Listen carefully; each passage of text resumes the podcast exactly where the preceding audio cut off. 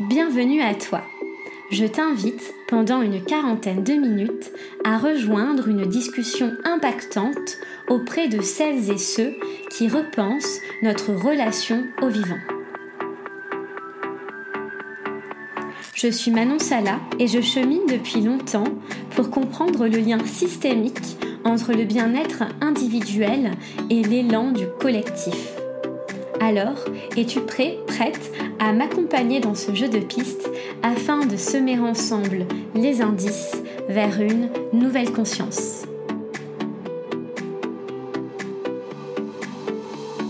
Aujourd'hui, je reçois Olivier Adam au micro de Nouvelle Conscience.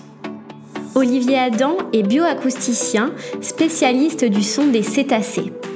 Dans cet épisode, il nous transmet son amour pour l'océan et les espèces qui peuplent cette planète mer recouverte à 70% d'eau. En collaboration avec des équipes directement installées sur le terrain, Olivier Adam scrute chaque jour les communications de ces majestueux mammifères afin de comprendre l'évolution de leur comportement et de leur milieu de vie. Son travail est crucial alors que les 90 espèces de cétacés sont inscrites sur la liste rouge des espèces menacées de l'UICN, l'Union internationale pour la conservation de la nature. Dans cet épisode, vous aurez la chance d'entendre en début l'émouvante expression d'une baleine à bosse, puis à la fin le chant d'un orque. Je vous souhaite une très bonne écoute et une bonne rencontre avec ces incroyables cétacés.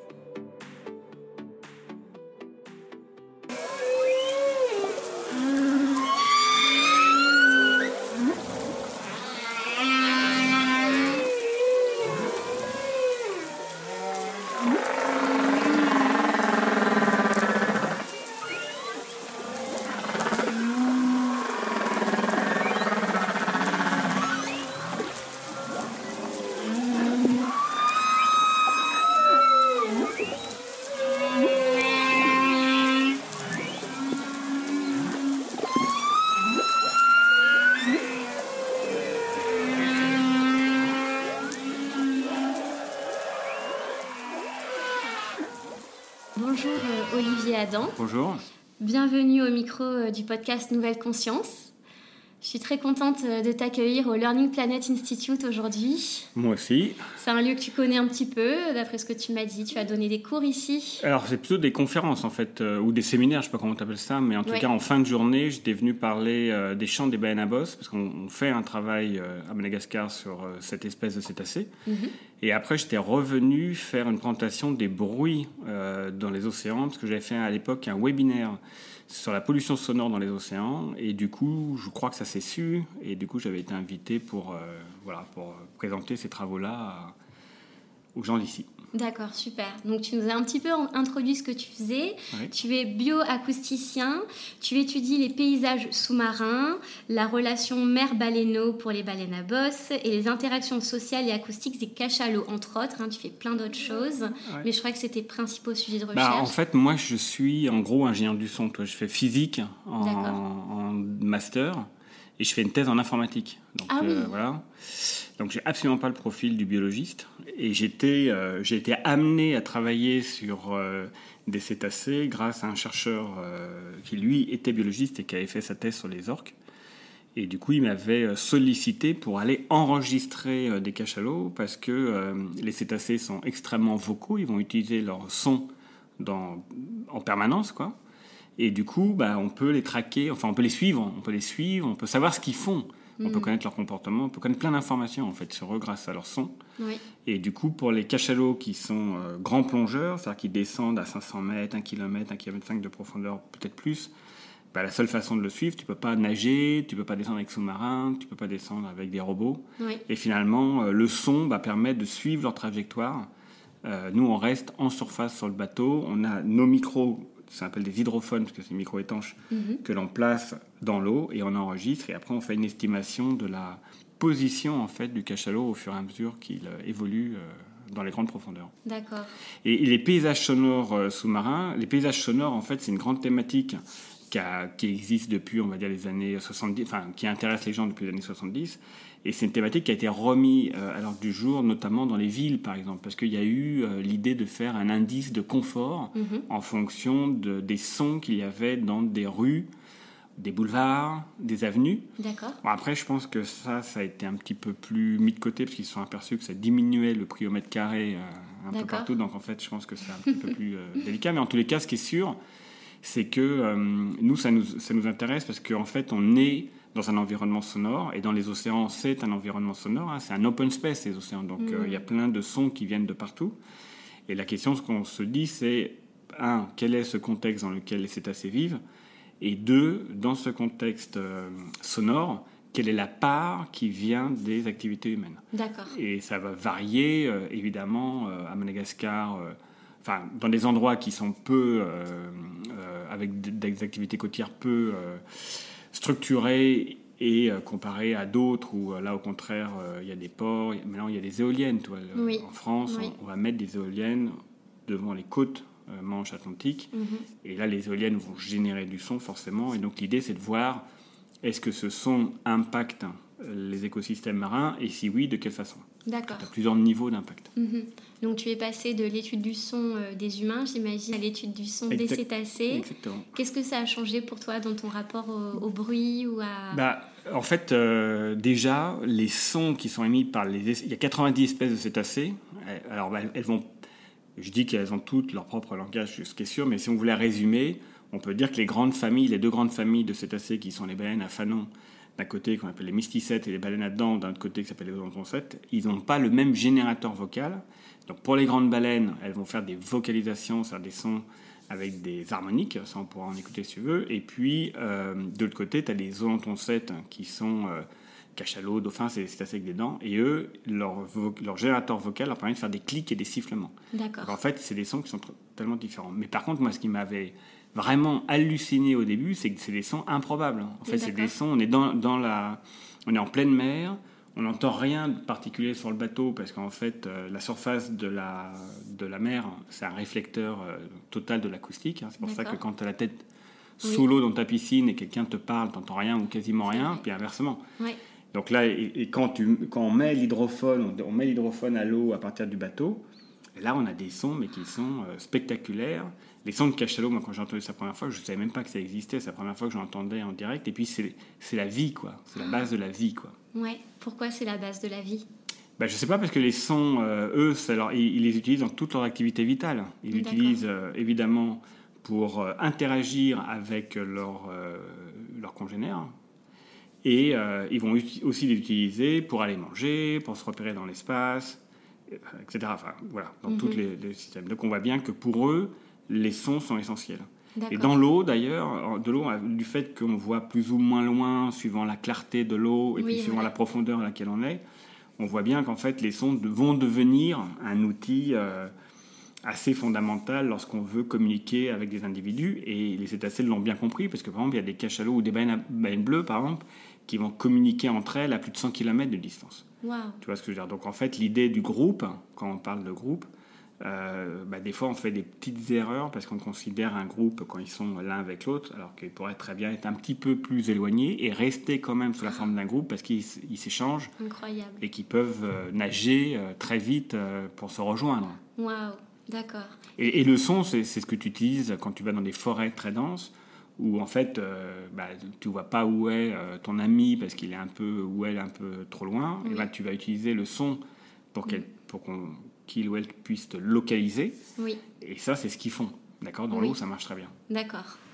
Et toi, euh, aujourd'hui, tu travailles euh, depuis de nombreuses années sur les cétacés. C'était pas ta peut-être ton animal euh, de prédilection, ta, ton espèce de prédilection. Quel lien tu entretiens aujourd'hui avec ces animaux, ces espèces Alors, euh, en fait, euh, bon, la légende, la légende, je, souhaiterais te dire que, je sais pas, moi, j'ai envie de faire ça dès que je suis petit, mais en fait, c'était plutôt un, c'était plutôt une opportunité, enfin une, une, des circonstances. Il y, a, il y, a, plein de choses qui se sont alignées en même temps à un moment donné de ma vie, et du coup, euh, je suis allé dans cette direction-là. Déjà parce que j'avais les compétences pour les faire, d'accord, mhm. parce qu'en fait quand on est ingénieur, parce qu'il y a beaucoup de matériel, il y a beaucoup de problèmes techniques, il y a des outils informatiques à développer, etc. Donc en, fait, j'avais ces connaissances-là, donc c'est pour ça que j'ai pu rejoindre des équipes de biologistes facilement. Et puis, euh, et puis voilà. Et après, effectivement, maintenant, ça fait 20 ans, moi j'ai commencé en 2000, donc ça fait 23 ans que je bosse euh, avec les cétacés euh, autour de moi. Mhm. Et ça fait partie de ma vie intégrante. Enfin, ah je veux dire, bah, parce qu'en fait, déjà, un, on parle que de ça. Avec mes collègues ou les gens autour de moi, j'ai qu'un seul sujet de discussion, c'est les cétacés, donc ça va rapide, assez rapide. Et puis en même temps, bah, ça occupe 24 heures sur 24, 7 jours sur 7, parce que moi, moi mon métier, c'est de faire de l'enseignement et de la recherche. Oui. Donc l'enseignement, j'ai 200, 200 heures 200 heures, 200 heures à faire euh, par an. Donc ça, euh, ça m'occupe une partie, mhm. mais la recherche est 7 jours sur 7, 24 heures sur 24, tu vois ce que je veux dire, pendant toute l'année. Oui. Donc euh, du coup, bah, du coup, ça devient cette passion devient une motivation supplémentaire pour bosser. Quoi. Oui, et euh, j'ai vu que du coup, tu restais beaucoup à Paris. On pourrait croire un bioacousticien euh, serait sur les océans, euh, justement au contact des cétacés. Mais toi, tu es justement en lien avec différents projets partout dans le monde. Donc, tu parlais de Madagascar, dans l'océan Indien également. Il la, Réunion, la Réunion, Madagascar. Oui, oui, on est en contact. Tu, hein. tu récupères les, données qui sont prises sur le terrain et tu, fournis les interprétations nécessaires. Alors en fait, si j'avais eu l'opportunité d'aller m'installer au bord de la mer, peut-être que euh, je serais plus souvent en mer. Mais en fait, en tant que tout le monde a son rôle et, les rôles sont différents les uns des autres. Collecter des données, d'aller en mer collecter des données, c'est-à-dire de passer beaucoup de temps à faire des observations visuelles, des observations acoustiques, un peu de génétique, euh, ça demande énormément de temps, énormément d'énergie et surtout d'être super rigoureux, mhm. super motivé, super enthousiaste. En fait, il y, a plein de, choses. Euh, et, du coup, moi, du fait que je suis à Jussieu, donc à, Paris, euh, je me suis retrouvé dans la situation à être obligé d'aller sur place pour faire mes enregistrements acoustiques. Sauf que mes premières expériences ont été trop courtes et se sont pas forcément très bien passées, soit parce que euh, les cachalots n'étaient pas là, soit parce que le bateau marchait pas, soit parce qu'il pleuvait. Donc euh, du coup, euh, la, première fois, j'avais dû faire une mission qui devait faire 15 jours. Et quand je suis rentré, j'avais vu le cachalot peut-être deux fois, tu vois. Mm. Et là, je me suis dit, à ce rythme-là, on n'aura jamais de base de données pour travailler euh, sérieusement sur ce type d'études, quoi. Mm-hmm. Et du coup, la seule idée, euh, enfin, l'idée qui me suis venue assez intéressante, c'est de me dire, en fait, bah, je vais m'adresser aux gens qui sont sur place et qui ont envie. soit c'est déjà des scientifiques, auquel cas, bah, go for it, ils le mm-hmm. font. Soit ce sont des passionnés, parce que j'ai rencontré quand même des gens assez extraordinaires euh, qui n'ont qu'une envie, c'est d'aller en mer pour aller voir les cétacés. Et là, je leur explique des protocoles que moi, j'ai envie qu'ils suivent pour pouvoir exploiter correctement les données. Et puis, soit ils veulent le faire, et là, il y a un échange, etc., et on le fait, soit ils ne veulent pas le faire, et ils ne le font pas, et, c'est pas mhm. grave. Et donc, ce qu'on a fait euh, depuis 2007, euh, on a installé une plateforme scientifique à Madagascar, mhm. et les gens qui s'en occupent, l'association s'appelle Cetamada, ce sont juste des gens exceptionnels. Mhm. Euh, on a fait pareil à La Réunion, avec une association qui s'appelle Abyss. On avait fait pareil en Guadeloupe avec une association qui s'appelait euh, Bridge, euh, pareil en Saint-Pierre-et-Miquelon avec une association qui s'appelle SPM Fragile, etc. Enfin bref, voilà. Des gens qui sont à différents endroits, qui ont accès euh, à des espèces de cétacés, on a des questions scientifiques, on essaie de voir si on peut y répondre euh, grâce à leur aide. Mhm. Et euh, voilà, des fois ça se passe bien, des fois c'est un petit peu moins concluant, mais en tous les cas, euh, ça me permet. En fait, moi, les données que je vais avoir, c'est de donner soit des enregistrements acoustiques, donc je peux télécharger, on me les envoie ou on me les met sur un disque dur, et puis voilà. Mhm. Soit des images, parce qu'en fait, on, compare maintenant des, des, postures, des, positions avec les sons qui sont émis. Et donc, du coup, bah, là aussi, c'est des vidéos. Euh, enfin, je veux dire, on peut soit les regarder sur Internet, soit les prendre euh, sur un disque dur. Donc, le fait que moi, dans mes analyses, je sois à Marseille, à Rochelle, euh, à Pointe-à-Pitre, enfin, je veux dire, ou à Paris, c'est pareil. ça ne change en rien la vidéo qu'on a. Oui. Donc c'est une sorte en fait de procédé en sciences participatives où il y a toute une chaîne d'acteurs pour contribuer euh, à la recherche euh. Absolument. Euh, moi, je suis un fervent défendeur de la science participative. Quand les, quand les gens qui la font la font en respectant les chartes d'approche et de respect, d'accord C'est-à-dire qu'il y a quand même un minimum, voilà, qu'il y a quand même un minimum de, de, voilà, de... Alors généralement, moi, les gens à qui je parle, sont des naturalistes, sont des gens qui ont vraiment une très grande sensibilité écologique, qui ont une, qui veulent surtout pas déranger, etc. Donc du coup, on s'entend assez bien sur le fait que quand on va observer par exemple des cétacés, il bah, faut respecter des distances, faut respecter des durées d'observation, etc. Euh, on va pas euh, se mettre à l'eau pour aller nager pendant trois heures avec un dauphin euh, pour travailler sur les projets que moi je fais. Ce n'est pas, pas, ça l'idée. Hein. Et puis, et puis voilà, une fois qu'on a ça, et puis la science participative, c'est aussi en fait que, enfin, je veux dire, il n'y a pas de raison de se priver de personnes qui ont des données d'observation, parce que la base de la science, le début de la science, c'est l'observation. Et par exemple, je donne un exemple qui, qui est assez fou, c'est que euh, moi, je discute pas mal avec des caméramans qui vont, euh, qui vont faire des images sous-marines. Mhm. Et par exemple, un de mes articles est basé sur euh, les rushs de, du film Océan de Perrin, parce qu'il avait fait des, images tellement superbes des Boss que j'avais demandé si je pouvais juste les visionner comme ça. Mhm. Et du coup, en les voyant, il n'y avait pas le son à l'époque. Hein. Il n'avait pas fait le son. En fait, il y avait deux équipes différentes, une qui faisait le son et une qui faisait l'image et eh ben, il y avait quand même des images euh, qui ont permis d'écrire un article. C'était juste dingue. Quoi. Donc en fait, la science participative, c'est euh, de faire des choses suivant des protocoles, en respectant la nature mhm. et avec des données qui après sont exploitables. C'est-à-dire qu'on peut ajuster des protocoles, par exemple, euh, sur des, sur des, lorsqu'on veut étudier un groupe de cétacés. Si la personne filme toujours un seul individu de groupe, bah, du coup, on n'aura pas euh, vraiment une vision globale du groupe, mhm. donc on ne pourra pas travailler sur la hiérarchie dans le groupe, on ne pourra pas travailler sur les interactions éventuellement euh, euh, en fonction de l'âge, du sexe, de la, mhm. voilà. En fait, il faut qu'à un moment donné, on a une question scientifique, on regarde le protocole, et puis après, on regarde qui sont les personnes qui sont capables de le faire ou pas. Oui. Et justement, dans ta recherche, il y a aussi un véritable engagement. J'ai vu que tu avais participé à la création d'une aire marine protégée, Sanctuaire Agora. Euh, c'était en 2010. Agora, non. Alors, moi, je ne l'ai pas créé. En fait, ce que je dis, c'est que à l'époque, en Guadeloupe, euh, à l'époque, moi, quand je suis en Guadeloupe en 2009, 2008 euh, ou 2009, je crois que c'est 2009, il n'y avait même pas une carte postale de dauphin à l'aéroport. je voulais envoyer une carte postale à ma famille juste avant de partir. J'ai cherché partout, il n'y avait pas une seule carte postale de dauphin. Je me dis, bon, c'est pas qu'on est. moi, j'ai quand même une thématique un peu forte, donc c'était ça que je voulais. maintenant, ils y sont en fait, il y a eu beaucoup d'évolutions entre le moment où on a commencé à recenser avec Nadège Gandilon, qui a fait sa thèse à l'université de, Guadeloupe, une thèse superbe, parce qu'en fait, ce qu'elle a fait, c'est qu'elle a fait le tour de l'archipel guadeloupéen deux fois par an pendant toute sa thèse, mhm. et elle a noté les espèces de cétacés qu'elle a rencontrées. Quoi. Rien que ce travail-là a montré en fait que euh, les dom-toms, on peut généraliser, hein, sont blindés de, de cétacés. Donc c'est très sympa euh, à y aller, puis il faut quand même regarder les mois parce qu'il y a quand même des cétacés qui, sont, euh, qui font des routes migratoires. Et donc, euh, si vous trop pas dans les mêmes euh, mois qu'eux, vous n'allez pas les voir évidemment.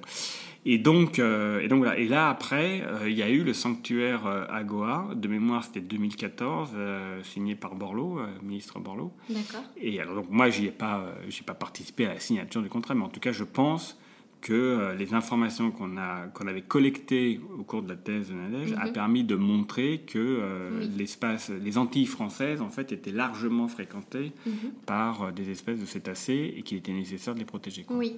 Et ça, c'était le deuxième, parce qu'il y a eu un, il y a eu un sanctuaire qui avait été créé par Dominique Voinet en décembre 99 mhm. en Méditerranée. D'accord. qui s'appelle Pelagos. Et euh, elle, elle, Madame euh, Voinet, elle avait quand même fait fort, puisqu'elle avait fait signer l'Italie, la France et euh, Monaco sur le partage d'une aire marine protégée. Et ben c'est pas, enfin je sais pas s'il y a d'autres aires de ce type-là dans le monde avec plusieurs pays, qui surveillent la même mm. aire. Oui, puisqu'il y, y, a beaucoup de menaces qui pèsent euh, sur les cétacés. Tu parlais des activités humaines, du bruit notamment, alors qu'ils communiquent euh, principalement euh, sans se voir. la surpêche, la surexploitation voilà, des, des fonds marins aussi, avec toutes ces recherches d'hydrocarbures qui mm. commencent à, à, prendre de plus en plus d'ampleur. Donc, est-ce que toi, en tant que chercheur, tu deviens petit à petit un chercheur activiste ou un chercheur éclaireur alors, euh, chacun, chacun son rôle. Euh, moi, ce que je fais, c'est euh, j'essaie de, de, trouver de la connaissance ou de faire un état de l'art de la connaissance ou de rajouter de la connaissance. Ça, c'est mon rôle en tant que chercheur. Et du coup, voilà. Et donc, évidemment, quand on regarde les cétacés, quand on regarde les océans, on ne peut pas ne pas voir que les activités humaines mettent en danger les océans. Enfin, genre, et puis c'est pas moi qui le dis, parce que euh, Cousteau il l'avait dit dans les années 70. La surpêche, le mot surpêche existe depuis les années 70. Donc en fait, c'est pas comme si c'était une nouveauté. Et, euh, là, ce qu'on voit, c'est qu'il y a euh, les pays se structurent pour aller exploiter encore plus les océans. Alors qu'en fait, on était en train de se dire qu'il valait mieux qu'on commence à à considérer les océans et de, pour qu'ils viennent durables. On a créé le mot euh, océan durable. D'accord. Et donc l'idée, euh, c'était qu'on oriente les activités humaines vers cette durabilité des océans. Et des fois, bah, quand on regarde ce qui se passe vraiment, euh, et voilà, on se dit qu'on n'est peut-être pas exactement encore dans, le, dans la logique de durabilité. Mais deux choses. Le, moi, les, les, données que j'ai, enfin la connaissance que j'ai ou les les, voilà, les compétences ou euh, quoi que ça, je, je, les mets à disposition. Moi, je suis dans le public, donc je les mets à disposition euh, des responsables des marines protégées, du ministère. Le ministère, par exemple, a créé un, un groupe de travail sur la pollution sonore dans les océans, j'en fais partie. Euh, là, on réfléchit sur les échouages, par exemple, en France. Mhm. Voilà, et puis je peux aussi les mettre au service d'associations euh, et donc, c'est ce que je fais, parce qu'il n'y a pas de raison que euh, quand les associations veulent mener des combats, qu'elles ne s'appuient pas sur des données scientifiques pour euh, mhm. affiner en fait leur discours. Oui, d'accord. Et ça, c'est important. Oui. Chacun a sa place, il n'y a pas de raison, mais je ne fais pas de retenue d'information. Oui, oui, oui, tu partages. De rétention. D'accord, très bien. Donc oui, donc tu parlais de cette structuration qui est assez rare entre les États pour protéger des aires marines ou l'océan. pourquoi d'après toi? Bah, en fait, le, ce qui se passe, c'est que les océans sont vus euh, depuis la nuit des temps comme étant euh, un grand, euh, enfin, une, zone où tout le monde va prélever ce qu'il veut pour le vendre, pour faire de l'argent en fait. Et à aucun moment on s'était posé la question de savoir si cet impact allait être irréversible. Hmm. Et en 2023, on est conscient de ça, on est, on est conscient depuis 30 ans peut-être, mais là en 2023, on assiste à des choses qui sont étonnantes sur les cétacés, il y a quand même des espèces qui sont en extinction sous nos yeux. Hmm. Et euh, donc, du coup, on dresse les. les, les voilà, on essaye de faire des, passer des messages d'alerte euh, par des associations, justement, pour qu'il euh, y ait des réactions qui se mettent en place. Donc, je prends un exemple concret. Moi, quand j'ai commencé il y a 20 ans à travailler sur les cétacés, la population de baleines franches nord-atlantiques, qui évolue entre le Canada et les États-Unis, elles étaient à peu près à 650-700 individus. Et là, aujourd'hui, alors qu'on parle, elles sont à 300 individus. Et là, donc, du coup, maintenant, on sait que cette population va, s'éteindre, on le sait. Et, euh, pareil pour les vaquitas, pareil, enfin, voilà. Donc, il y a quand même des impacts qui sont tous les, toute la liste des, tous les cétacés sont sur la liste rouge de l'IUCN, c'est pas compliqué, mais à différents niveaux. Mhm. Et c'est vrai que quand on, dit, par exemple, qu'on veut rajouter une activité humaine, comme les éoliennes en mer, par exemple, le deep euh, sea mining, c'est-à-dire l'exploitation minière des grands fonds, euh, alors qu'en fait, euh, d'autres essayent de reconsidérer les activités actuelles pour minimiser leur impact. Enfin, moi, tu vois, si on travaille pour réduire le bruit du trafic maritime, et puis que dans le même temps les autres ils montent des éoliennes, bon bah peut-être qu'on ferait mieux d'arrêter de travailler sur le bruit euh, du trafic maritime et puis de regarder Netflix. Toi. Oui. Oui, oui, c'est sûr. En fait, on externalise euh, la difficulté. Enfin, au lieu de. Moi, je suis pas contre l'activité humaine, ça c'est sûr. Euh, je suis pas non plus euh, parce que de toute façon, on, se développe et puis qu'on on est, on est dépendant de ces activités humaines pour vivre. Mhm. Par contre, l'idée, c'est que il faut qu'on regarde les, les impacts et que ces impacts-là soient gérés, c'est-à-dire que ça rentre dans des critères, euh, soit d'attribution d'argent, soit de, de, de, développement, etc. Et ça, c'est des choses qui, des fois, je me dis, je suis pas sûr que ça soit euh, tellement pris en compte encore en 2023. Quoi. Oui, au contraire, je crois qu'il y a des décisions qui sont prises, notamment au niveau européen, qui vont dans le sens inverse du respect euh, voilà, des océans, des fonds marins, des espèces. Et toi, quand, en tant que chercheur, en tant que passionné des cétacés, quand tu constates ça, qu'est-ce que ça te fait? Bah, En fait, le... déjà, moi, je je pense qu'il faut aller voir les cétacés tout de suite euh, si on va avoir une chance de les voir.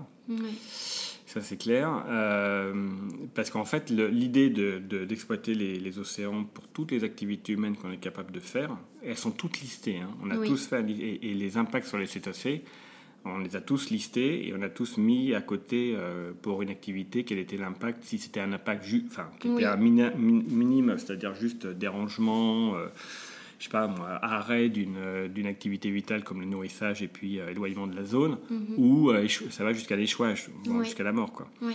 Et donc, euh, du coup, voilà, quand on est devant ça, moi, ce que, ce que je- j'essaye de pousser euh, aussi bien dans mes articles que dans mes discours euh, quand je fais des confs, c'est de dire qu'on est, on est maintenant, et quand j'ai fait mon exposition sur les baleines à Paris, c'est exactement ça, on finissait comme ça en disant que on est obligé de réguler les activités humaines en mer. On l'a fait en- sur Terre, on l'a fait dans les airs. Oui. Et donc maintenant, en mer, on est obligé de les réguler, mais de façon massive, et pas simplement euh, autour, dans les zones exclusives, Oui. mais aussi euh, au large, etc. quoi. Oui. Et ça, le, euh, les Nations Unies ont, sont, prennent le sujet très au sérieux, puisqu'ils ont signé un, un accord sur le fait qu'il va falloir réglementer la haute mer. Donc ça avance en, en termes de calendrier, on peut pas dire qu'on soit à fond, Mhm. quoi. On Oui. est peut-être au niveau. On va avancer doucement, mais en tous les cas, on voit que c'est une préoccupation que les États ne pourront pas. euh, ils pourront pas fermer les yeux, quoi. Oui. Est-ce que euh, du coup, euh, tu sens que ça va demander aussi un grand changement au niveau juridique, euh, Oui. d'a- d'avoir voilà, de créer un peut-être un nouveau droit ou une nouvelle façon Oui. d'appliquer le droit Absolument. Je pense qu'il faut, je pense qu'il faut qu'il y ait de plus en plus d'avocats de l'environnement. D'accord. Oui. Voilà. Je pense que ça, c'est une, euh, c'est quelque chose. euh, Enfin, il y a quelques cabinets euh, d'environnement qui attaquent des entreprises et qui gagnent. Et en fait, si on commence à toucher à l'aspect économique euh, et réglementaire, là, Oui. ça va marcher. Oui. Parce que ça maintenant, ça on m'avait toujours dit, enfin moi, on m'avait toujours dit ça depuis euh, la nuit des temps, c'est que en mer, t'as pas de contrôle, t'as pas de police, Oui. t'as rien. Du coup, tu peux faire ce que tu veux. quoi. Mais ça, tu peux plus maintenant, parce que tu as quand même des, des outils, qui, on sait où sont les bateaux, Oui. on a des, des films, on peut surveiller des choses. Et là, c'est vrai que maintenant, il nous faut des avocats pour aller, euh, pour mener en fait ce combat sur l'environnement jusqu'à l'industrie. quoi. Mhm. Oui, tout à fait. D'accord, merci. Et puis aussi des, des armes politiques, euh, voilà, des euh, Oui. légiférer dans ce sens-là. euh, Oui, oui, bah, il y, a des- il y a des associations que moi j'avais invitées sur une expo. euh, quand on avait fait une expo avec, à Sorbonne Université, avec l'Institut de l'Océan. Euh, on avait fait une expo dans le cadre du One Ocean Summit, juste Mhm, avant. Là, oui. le- le- et on avait euh, exposé l'aspect scientifique. Donc on avait 30 panneaux. Mhm. euh, on avait 20, euh, sur 28 panneaux, donc ça fait 14. C'était des laboratoires scientifiques français qui travaillaient sur les océans et qui étaient venus montrer bah, leur recherche. Enfin, voilà, ils avaient deux panneaux chacun pour montrer leur recherche. Et puis j'avais sollicité des, des associations qui, eux, venaient montrer leur, ac- leur action, comme Bloom, Surfrider, Oui. Sea Shepherd, etc. Oui. Donc, en 81, je peux toutes les citer, Stamala, Abyss. Et en fait, l'idée, c'est que, euh, c'est que je pense que les deux vont ensemble. Mm. D'accord? C'est-à-dire qu'en fait, euh, nous, on a tous euh, comme idée, c'est d'aller euh, défendre les océans et de protéger les, les cétacés. Alors, Mhm. C'est pas compliqué. Je vois, moi, j'ai personne dans ma connaissance qui dit euh, on va les tuer toutes les baleines. Oui. Oui. Donc après, chacun va avoir des, des actions différentes, mais par contre, on a le même but. Quoi. Oui. Et en quoi notre vie sur Terre d'humain dépend aussi de la vie en mer des cétacés et des autres espèces, et bien sûr, mais Ouais. Mais alors ça c'est dingue parce que en fait on a la sensation que à un moment donné dans, dans le système éducatif on a dit qu'il y avait la vie sur Terre et la vie en mer et qu'il y avait une frontière, c'est-à-dire que ceux qui étaient sur Terre euh, ils n'étaient pas liés à la mer et inversement. En fait ça c'est complètement faux, il n'y a qu'une seule Terre, il n'y a Mm. qu'une seule Terre. Mm. Et en plus pas de bol, les océans c'est 70% de la Mhm. surface de la Terre. Oui, Donc en fait si on commence à jouer avec les chiffres on s'aperçoit que il y aurait plus, enfin c'est ce que dit mon collègue de d'Institut de l'Océan, et on ferait mieux d'appeler ça la, la mer, que la, la planète mer plutôt que la Mhm. planète Terre. Tu vois, Ouais. c'est- on va peut-être pas jouer, mais en fait, c'est ça l'idée. C'est qu'en fait, il y a, tout est connecté, il n'y a, pas de- y a pas de frontière, en fait, sur le... Si on détruit, enfin, si le Mont Blanc fond, si le, pôle- le pôle Nord fond, si les, euh, les océans deviennent acides, etc., on est tous dans, la même, euh, Oui. sur le même truc. hein. oui.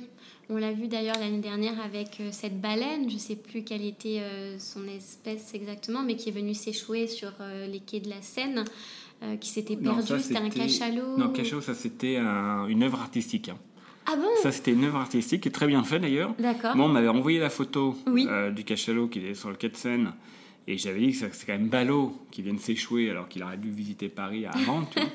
Et en fait, non, c'était une œuvre artistique. Ah bon? C'est une œuvre artistique. Ah il a oui fait un très beau buzz. Je sais plus quel est l'artiste qui a fait ça, mais c'était un très beau buzz. Ah oui, incroyable, hein, ouais. euh, enfin, même moi je croyais que c'était un vrai cachalot qui du coup s'était retrouvé là, qui avait nulle part où manger. Par qui- contre, il y a, il y a un an, il y a, il y a une orque qui a remonté la scène, il y a eu un beluga qui a remonté la scène, Ah, d'accord. et ça s'est mal fini pour eux deux, quoi. Oui, Euh, et donc, du coup, cette désorientation, cette famine qu'il y a dans les Mm. océans à cause de la surpêche, euh, et puis euh, des polluants, le plastique, oui. enfin voilà, euh, bah, fait qu'à un moment donné, il faut quand même qu'on qu'on- qu'on ouvre les yeux, quoi. Oui, mais moi, tu vois, c'est une réflexion que je me fais euh, quand je vais euh, au bord de la mer, par exemple à Sète, puisque je viens du sud, et quand je vois tous ces restaurants de poissons qui sont alimentés chaque jour, je me demande en fait comment ça peut continuer à ce rythme-là, dans ces quantités, et puis tout ce qui est jeté. C'est dingue. C'est Euh, Par exemple, à Paris, il faut que tu me trouves un restaurant où il n'y a pas de saumon Oui. sur la carte. Ouais, Enfin, c'est ouais, hallucinant. Et en plus, on ne demande pas que ça soit comme ça. Enfin, je veux dire, moi, je n'irais pas. euh, S'il y avait un restaurant où il n'y avait pas de saumon, j'irais probablement dans son restaurant. Ah Oui, Tu vois ce que je veux dire? Donc, en fait, euh, il y a clairement un, un problème. À La Réunion, on n'a pas trouvé un seul restaurant sans thon sans- thon. Tu vois Oui. ce que je veux dire? Alors qu'on sait que les thons, c'est un petit peu délicat. ouais. Euh, donc, en fait, voilà. Et puis là, il y a- il y a- voilà. Enfin bon. Non, tu as raison. Il faudrait qu'on fasse attention aussi à ce qu'on met dans la carte des restaurants. Oui, ça demande aussi de changer nos habitudes alimentaires. Bah pas nous, parce que nous on nous le propose. Enfin, je veux dire, quand le cuisinier le met sur sa carte, c'est plutôt lui que moi. hein. Oui. Parce que moi je ne demande pas de saumon, donc euh, Oui. qu'il les met sur sa carte, ça me fait pas venir ou rester. Oui. hein. Mais il le propose parce qu'il y a derrière euh, une demande, il y a des clients qui en mangent et Je c'est vrai. pas, ouais, je sais pas. Je, je pense. Enfin, Ouais, sinon, il le mettrait plus puisque ce serait une perte. euh, Donc c'est aussi une habitude euh, où voilà, on vois, ce, mangeait. euh, ce- ce débat, il est compliqué parce qu'en fait, euh, si je te propose un service, euh, tu, tu, tu, tu vas le prendre. En fait, il n'y a pas de raison que tu te dis bah pourquoi pas. Tu vois ce que je veux dire Et même si tu n'en as pas vraiment besoin ou même Oui. si c'est pas une euh, extrême urgence, tu vois ce que je veux dire mhm. Donc, donc là, enfin moi, je, je- quand je vais dans des restaurants et notamment, voilà, je, je je vais pas spécialement pour aller manger du poisson, quoi. Oui, tu en manges d'ailleurs du Non. poisson C'est vrai, t'es trop euh, lié à Ouais. eux, c'est... Ouais, ouais, ouais. C'est vrai, ouais, ouais, je comprends. Euh, D'accord. Merci beaucoup, hein, en tout cas, pour ton engagement et puis la façon dont tu le partages, puisque tu participes également à des expositions. Euh, J'ai vu que tu avais participé euh, Ouais. à une exposition avec la Philharmonie de Paris, euh, la musique animale. Musique animale, c'est génial, c'est Ouais. vraiment génial. En fait, la- le truc qui se passe, c'est que sur, ce- sur cette thématique hein, des cétacés et des océans, il y a clairement la possibilité de, de, de toucher le grand public, hein, le Oui. public, euh, et quel que soit l'âge, hein, des, des vieux, des jeunes, des adultes, euh, par l'émotion, mais aussi par l'envie de savoir, l'envie de connaître. Mhm. Et toi, les, la- moi, dans mon expo, quand j'avais fait, d'ailleurs aussi à la musique animale, on avait fait un super stand avec euh, des baleines à bosse. Mhm. Et, euh, et pareil, sur mon expo à Porte Dorée, on, on faisait écouter des chants de baleines au, au public. Et, et ça, c'est quand même des choses euh, voilà, qui sont peut-être pas assez connues encore. Et, euh, et ça vaut le coup de les montrer au, Oui. au public. Et puis la deuxième chose, c'est un truc euh, qui, qui m'avait euh, qui m'avait beaucoup marqué, parce que moi, quand je suis arrivé à l'université, quand j'étais engagé à l'université, c'était en 96. Et 96-97, et en fait, les 96, 97, 98, il y a eu. euh, moi, j'étais dans un master de, de physique à Créteil, et euh, les étudiants ont arrêté de venir faire de la physique. Donc, du coup, on était, le master était passé de 180 étudiants à 30. D'accord. Et en fait, l'idée de montrer une autre image des Ouais. sciences, ça aussi, c'est un truc qui me plaît. Quoi. Hmm. Donc, j'ai beaucoup dans les écoles. Euh, Oui. Je fais les écoles primaires, les collèges, les lycées. D'accord. Et je leur dis, euh, voilà, euh, si vous voulez voir des cétacés, tu peux être, tu peux être biologiste, tu peux être acousticien, tu peux être généticien, tu peux, être, euh, tu peux faire du comportement, tu peux faire du français, Oui. la littérature. Oui. Tu vois, tu peux être artiste. Enfin, tu as 50 000 façons de t'intéresser euh, ou d'être engagé sur, des, sur les océans. Mhm. Est-ce que pour toi, tu parlais d'être touché, tu parlais de générer une émotion? Aimer la mer, c'est également être, tou- être touché par elle? Et ben c'est fou, mais la nature, et ça on le retrouve dans plein de poèmes, euh, tu vois, je vais dire euh, du 15e siècle, 16e siècle, 17e siècle, où les gens qui vont, et en fait ils sont touchés, et on se dit non, ouais, je suis citadin, je suis parisien, je ne peux pas être touché par la nature, toi. Et en fait, si euh, finalement il y a quelque chose qui se passe, on est vraiment connecté à la nature, et, le fait de croire qu'on n'y est plus, c'est complètement. Enfin, je pense qu'il suffit d'y aller, de retourner. Et moi, j'invite les gens, à aller, enfin, j'invite le public à aller voir les cétacés. Alors évidemment, quand c'est bien fait, pas de façon totalement anarchique, mais quand c'est bien fait, uniquement parce que justement, il y a, cette façon d'être en, contact. Et moi, quand j'accompagne souvent, enfin pas souvent, mais de temps en temps des, des whale watchers, et quand je descends des bateaux, j'ai personne qui me dise ah bon, on n'a qu'à continuer, on, va, on va les tuer. Enfin, toi, ils sont tous motivés pour aller les protéger, et puis ils ont été à un moment donné dans leur vie. Euh, euh, quand tu vois quelque chose, quand tu le sens, quand tu l'écoutes, ça touche quand même beaucoup plus que quand tu le vois dans un livre ou il y a des livres très bien, mais quand, voilà, tu vois ce oui, que je veux dire. Oui, oui, quand ça touche à autre euh, chose. Euh, directement. Une autre partie de soi. Et, mm. et là, euh, comment aller écouter des cétacés en étant à Paris? Est-ce que tu prépares une autre expo, un autre, spectacle Alors, il y a plein de trucs en préparation. Oh. Alors, c'est des projets top secrets. Je vous en dirai on est en train de faire un film. Là, on essaie de, de monter un film sur les baleines de l'océan Indien. D'accord. Euh, qui seront euh, probablement un faux prétexte, hein, parce que la vraie motivation, c'est d'aller euh, interviewer des personnes comme, comme toi, quoi. C'est-à-dire des gens à Madagascar, au, Comores, à La Réunion, qui sont des jeunes et qui croient, quoi. Et, qui, qui, font du, un travail exceptionnel, qui font un très bon boulot. Mhm. Et du coup, je me dis, mais en fait, c'est le moment ou jamais de montrer euh, ces jeunes qui, euh, qui, qui, démarrent et qui ont déjà euh, un niveau nettement mieux que ceux de leur génération d'avant, hein, bah, que du coup, ça redonne espoir. Quoi. C'est vrai tu comptes aussi sur ah la bah nouvelle génération en lien avec vous, puisque vous, vous avez aussi. Ah bah moi, j'ai des étudiants en thèse. pour moi, c'est des, des, avions. Hein. ils sont des, des, étudiants et étudiantes en thèse qui sont d'un très très bon niveau. Hein. D'accord. là c'est bien, ça rassure. Ouais. ouais. Et puis peut-être qu'aussi ils comprennent les enjeux actuels et la façon, comment orienter sa recherche aussi pour euh, y répondre et euh, proposer des pistes. Oui, puisque forcément la recherche est contextuelle, donc euh, elle est aussi contextualisée, donc c'est normal que les sujets évoluent et, et, que notre intérêt aussi soit orienté différemment. Pour certains aspects. Merci Olivier. le podcast s'appelle Nouvelle Conscience. Euh, qu'est-ce que ça veut dire pour toi une nouvelle conscience? Bah, En fait, euh, ça, c'est bien, parce que, euh, et toi, je veux dire, en, philosophie, les espèces non humaines n'ont pas eu de chance, parce qu'en fait, on a tout fait pour écarter les espèces non humaines de l'espèce humaine. D'accord? Je ne sais pas comment ils se sont débrouillés, je ne sais pas qui a eu cette idée, mais c'est un truc de dingue, c'est qu'on ne peut pas ouvrir. on peut pas ouvrir. Alors ça, on va dire jusqu'à les années 60, 70, début 80 peut-être. Et encore, c'était vraiment de façon très ponctuelle.